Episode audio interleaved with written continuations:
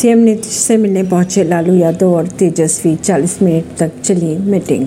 RJD supremo Lalu Yadav और deputy CM Tejashwi Yadav ने शुक्रवार को शाम नीतीश कुमार से की मुलाकात, यह मुलाकात 40 मिनट तक चली। खबरों की अगर माने तो इस मीटिंग में 2024 लोकसभा चुनाव में सीट शेयरिंग को लेकर चर्चा की गई।